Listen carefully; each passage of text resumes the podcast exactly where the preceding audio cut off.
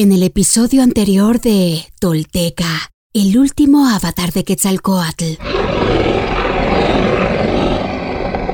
Al llegar a Xochicalco, en plena festividad, buscando las señales que le mencionó Huehueteotl en sus ensueños y visiones, Seacatl descubre los hilos de leyenda que acerca de su vida se tejen y los profundos simbolismos que su pueblo ha creado alrededor de su historia y su penar y eso le anima.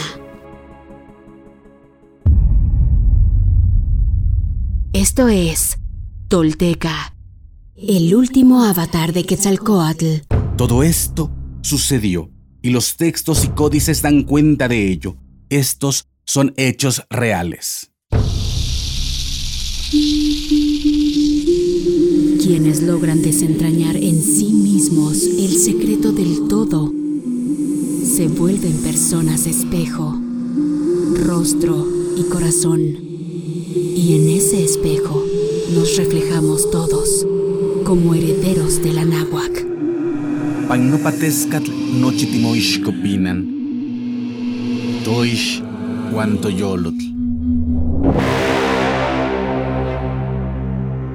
Tolteca, el último avatar de Quetzalcoatl, un podcast basado en la obra de Frank Díaz y producida por Nación Tolteca y Fundación Donde Educarte. Producción y realización, Warp.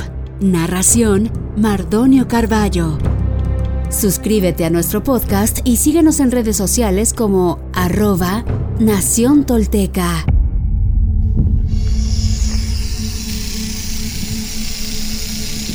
Los acertijos de la serpiente.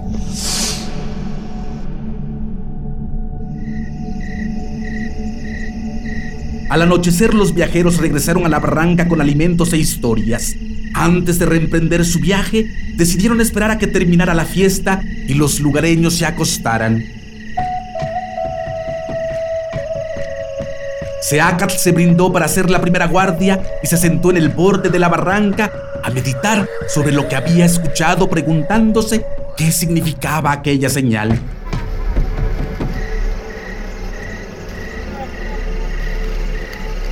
A medianoche se le acercó una figura con tal sigilo que no la notó hasta que la tuvo delante. Era una mujer ricamente vestida, con la cabeza cubierta con una capucha. Se inquietó pensando que habían descubierto el escondite, pero la mujer lo llamó con un gesto. Comprendiendo que no había peligro, la siguió. Se dirigieron a la ciudad sin hablar.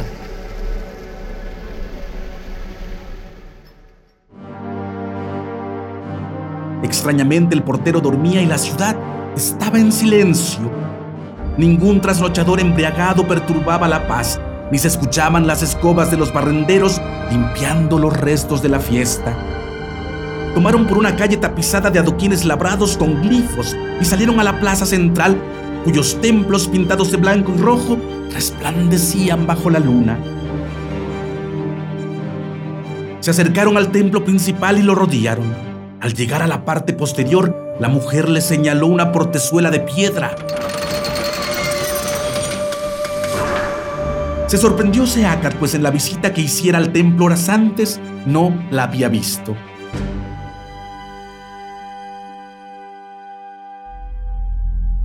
Razonó que debía tratarse de uno de esos accesos secretos que los sacerdotes disimulaban en las paredes de los templos. La abrió y ambos entraron al edificio. Ella tomó una antorcha de la pared y lo guió por un pasillo que daba varias vueltas en ángulo recto, rematando por nueve escalones que conducían a una habitación en penumbras.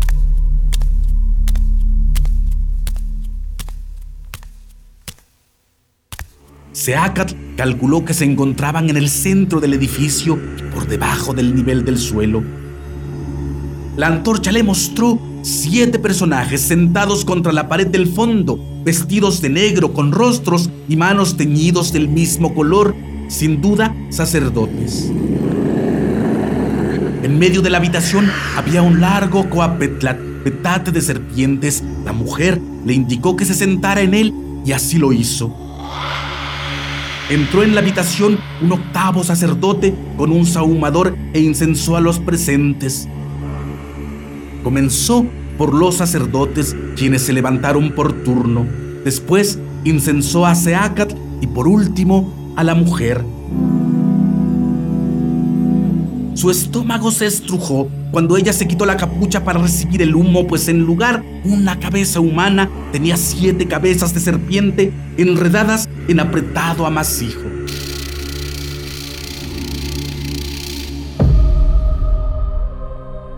El Tratado de las Idolatrías de Alarcón dice, Os hablo yo, el representante divino, el Señor de las transformaciones. Soy mensajero de mi hermana, la de la falta de estrellas. Soy vuestro hombre y Señor. Ya vine a disiparos yo, el Hijo de los dioses.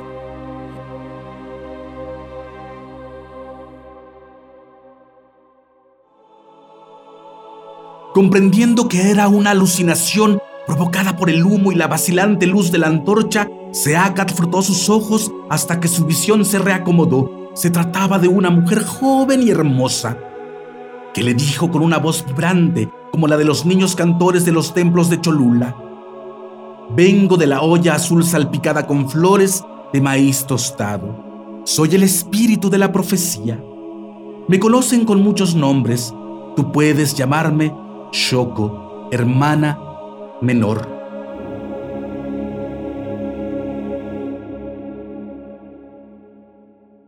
Te he traído para interrogarte. Responderás correctamente a estos sacerdotes por tu bien. Yo seré tu juez y este sahumador tu testigo. Lenguaje de Suyua dice. El preguntador viene a medir y a comprobar el entendimiento de los humanos verdaderos. Quien entienda alcanzará el poder. Los muertos nada entienden, pero los vivos entenderán.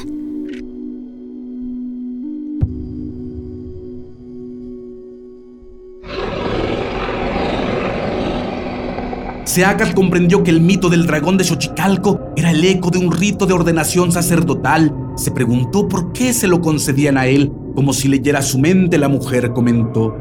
Dicen que quien mucho se llega a un pozo, tarde o temprano, cae.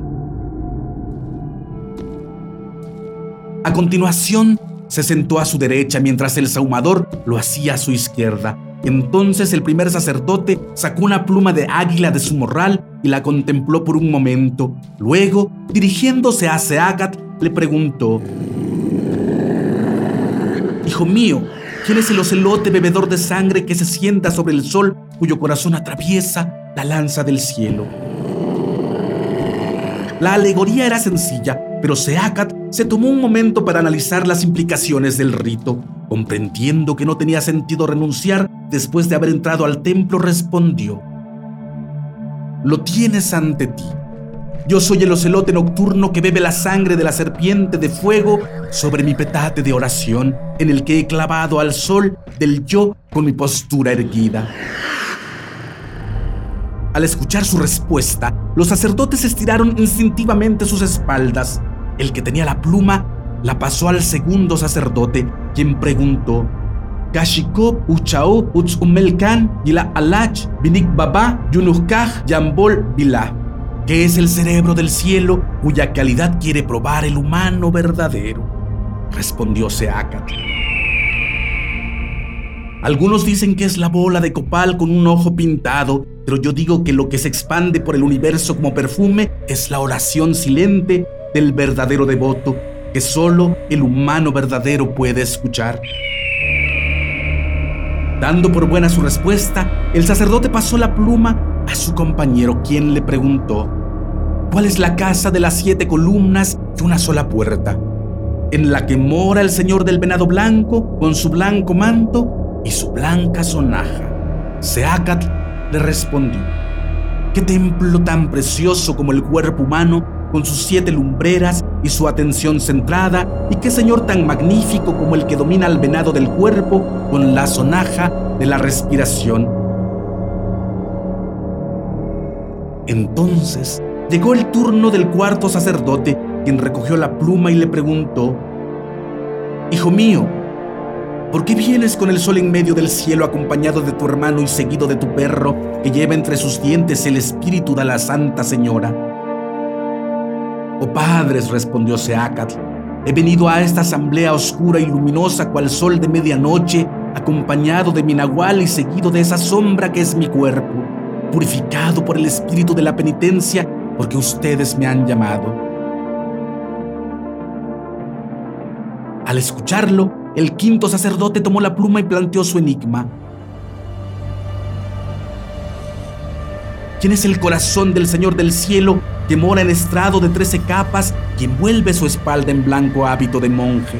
Es el maíz, le respondió Seacat. El corazón del cielo es el maíz, al que los conocedores llaman divina unidad, le ilumina su propia radiación, pues nace de sí mismo, más allá de las trece capas de sueño envuelven al lado visible del universo. La pregunta del sexto sacerdote no se hizo esperar. Será difícil encender la nudosa rama de la ceiba en las que se enrollan una cuerda de tres cebras y un bejuco vivo. Seacat meditó un instante y le respondió. Si te refieres a la rama que cargo a mi espalda, en la que se enreda la cuerda de la respiración que sostiene el bejuco de la vida, la respuesta es sí. Es trabajoso encenderla y trabajoso mantener la llama, pero sin ella el universo se apaga. Observando que había respondido correctamente todas las preguntas, el séptimo examinador tomó la pluma y le propuso un acertijo. ¿Quiénes son las cuatro tortugas dos blancas y dos doradas, que viven en el fondo del pozo. Son las raíces que sostienen al mundo, respondió, las cuales brotan del más profundo plano del lado oculto del universo. Les llaman los cuatro vientos, los cuatro rumbos y los cuatro cargadores, pero yo las conozco por sus verdaderos nombres. Las raíces lunares se llaman necesidad y sexo, las solares luz y libertad. Tras escuchar la séptima respuesta, los sacerdotes se consultaron con las miradas y de común acuerdo pasaron la pluma a Seacat, quien de ese modo quedó convertido en el nuevo señor examinador. Al tomarla, la pluma fulguró como si fuera un ser vivo y Seacat supo que estaba soñando. Disfrutó por un momento la sensación de controlar su sueño y despertó con una profunda paz en el borde de la barranca. El muerto pasa por un camino donde está una culebra guardándolo. Códice Florentino.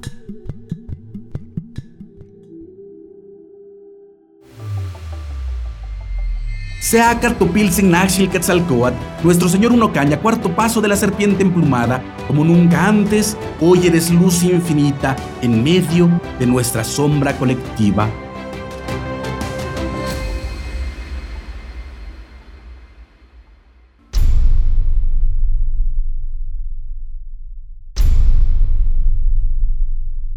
Hoy me pongo de pie, firme sobre la tierra. Al reconocerme reconecto, orgulloso con mi maravilloso pasado.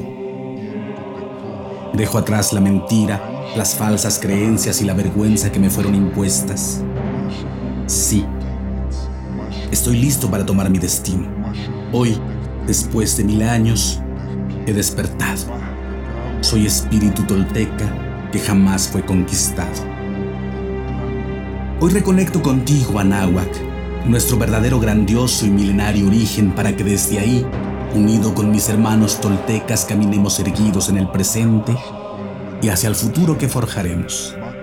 En mis manos tomo conocer y morar en la sagrada filosofía tolteca, tesoro de la humanidad, que hoy regresa y devela su legado. Un camino para despertar y evolucionar en un mundo que se ha quedado sin imaginación ni respuestas. Así, basados en nuestra verdadera raíz, incorporando los últimos mil años de avances y sacrificios de hombres y mujeres de todas las culturas, iniciamos la construcción de un futuro que sí es posible, deseable y esperanzador para la humanidad, el planeta y el universo. Sí, soy sagrado. Sí, soy tolteca. Sí, soy sagrado, soy sagrado, soy tolteca. He despertado y desde mi vulnerabilidad descubro mi verdadero poder. Una vez más, mi corazón brilla en el horizonte.